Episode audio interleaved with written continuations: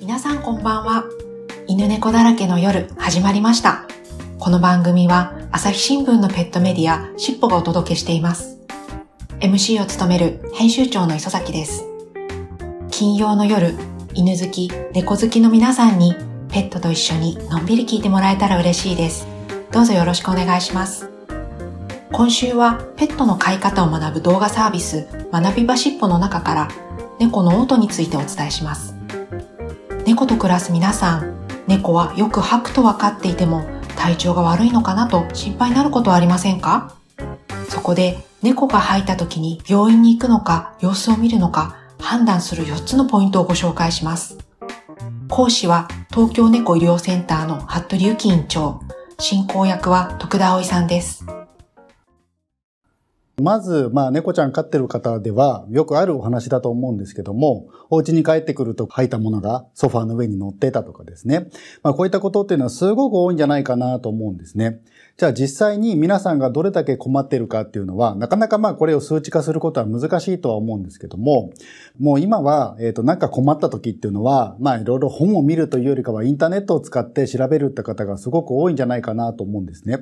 で、まあ皆さんがインターネットで、まあどういう病気を調べているか、猫に対してどういう困ったことを調べているかってことを、数を数えてみるとですね、まあ猫年齢、猫寿命とか、まあそういったこう猫のまあ人生に関わること以外で、まあ病気のことで言うと、まあ猫吐くっていうふうに調べられている方っていうのがすごく多いんですよね。まあこれは、えっ、と皆さんが同じようにまあ困っている方が多いんじゃないかなっていうふうに思います。じゃあこの猫吐くっていうのは実際に病気としてどれぐらい多いのかっていうこと、まあこれはなかなか統計がないんですよね。あの人間みたいに健康保険のシステムがあって、すごくこう症状とかが数が数えられてるわけではないので、まあ、何が一番かっていうのはなかなかコメント難しいんですが、まあ一つアニコム損保という、まあ動物の保険会社ですね。そこでの請求ランキングを見ると、まあ2位なんですね。オートが2位です。で、まあ1位は慢性腎臓病なので、まあ2番目じゃんと思うかもしれませんが、慢性腎臓病というのは一度かんかかってしまうと、ずーっと治療がかかってくるんですよね。なので一過性に終わるものではなくって、一頭の子がかかってしまうと何回も何回も、えっと通います。そうするとまあ当然請求のランキングっていうのは増えてきますので、まあ一過性に終わる病気としてはやはりあの嘔吐が一番多いんじゃないかなっていうふうに思います。猫っていうのは、まあ、人間に比べると、すごく吐くことが多い動物なんです。で、まあ、これの理由っていうのが、まあ、これだからっていうのが一つこう、定説として決まっているわけではないんですけども、まず一つは、猫っていうのは、まあ、今、家庭でいる猫ちゃんっていうのは、まあ、おそらくキャットフードを食べている子がほとんどだと思うんですけども、本来猫っていうのはネズミとかを、こう、丸のまま食べてる動物なんですね。なので、こう、わーっといっぺんに食べて、胃の中でこう、ある程度こう、なんて言うんだろう、胃の中にこう、ご飯がパンパンに入ってしまうと、もうそれはもうこれ以上入んないよって形で、ゲッと吐き出していることが多いんですね。まあ、その辺の名残が一つあるんじゃないかっていうふうに考えられています。猫っていうのは胃の高さと、まあ、口の高さが同じ高さにあるんですね。はい。なので、こう吐くときにこう重力に逆らわずに吐けるっていうのがあります。人間は、えっ、と、頭が上についていて、えっ、と、胃が、まあ、お腹にありますので、吐くときにどうしても重力に逆らって吐き出さなきゃいけませんが、まあ、猫は4本足で生活していますので、こう胃の高さと、えっ、と、口の高さが同じなので、吐くときにこう、そんなにこう、重力に逆らわずに吐けるっていうのが、まあ、その辺が猫がよく吐く、うんメカニズムなんじゃないかなと思います。確かにイメージしやすいかもです。お腹いっぱいになったら、確かにそのままこう出てきちゃうようなイメージがありますね。すねはい。それで、まあ今日の一番大事なポイントかなと思っているんですけども、まあ吐いちゃった時に、ちょっと病院に行くのか、少し様子を見ようかっていうのは、まあ飼い主さんがすごくこう気にされるポイントだと思うんですね。で、この4つを全て満たす場合に、ちょっと様子を見ましょうというふうにお話をしています。まず一つは体重が減ってないってことですね。吐いていながらにして体重が減ってるっていうのはすごくまずいです。はい。もう一つは、吐く頻度が1週間に1度以下ですね。まあ、週に1回とか2週間に1回、月に1回吐くんだってぐらいであれば、まあ、猫って吐きやすい動物だからそれぐらい吐くかなというふうに思いますが、週に3回入ってるっていうのは、これは多いです。ちょっと多すぎるので、やはりちょっとあまり様子を見ておくべきじゃないかなというふうに思います。でもう一つは便秘や下痢をしていないってことですね。もうここも大事で、吐く、まあ、消化管は全部繋がっていますので、下痢をしているんだけども吐いてるっていう、を便秘でうんち全然出てないんだけども吐いてるっていうのは、これはちょっと心配なので、あまり様子を見てはいけないかなと思います。で、最後は食欲がないってことですね。食べないのに、えっ、ー、と、吐いてるっていうのはまずいです。逆に吐いた後にすぐにご飯食べてますよ。で、それが週に1回ぐらいあるんだよねってことであればちょっといいですけども、はい、昨日から全然食べていなくてなおかつ吐いてるっていうのは、えー、まずいことが多いので、このあたりっていうのはあんまり様子を見てはいけないかなっていうふうに思います。一個でも当てはまったら、ちょっと病院に行くことを検討してください。はい。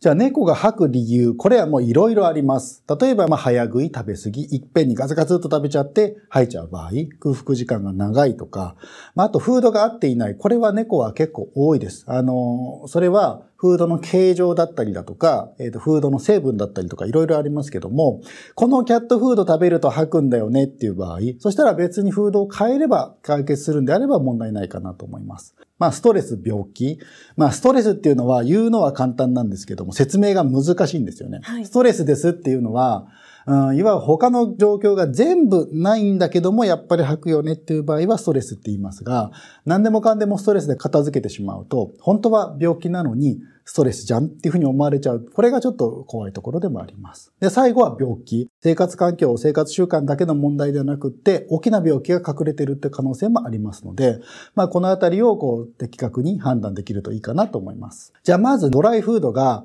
なんかこう、半分ふやけたような状態で、未消化なまま、ゲボッと出てくる。この嘔吐ってね、こうすごく多いんですよね。じゃあこれがなんで起きるのかってことを考えてみたんですけども、あの一般的なドライフードを、えっ、ー、と、だいたい 100cc ぐらい計量カップに入れて、で、お水を足してみたんですね。で、そうすると、まあ10分ぐらいで、だいたい2倍ぐらいに膨れるんですよね。はい、でドライフードっていうのは乾燥している、まあ、フードなので、水を吸うと膨れるんですね。うんで、これがまず吐く一つの理由になっています。なので、いっぺんにドライフードをガツッと食べると、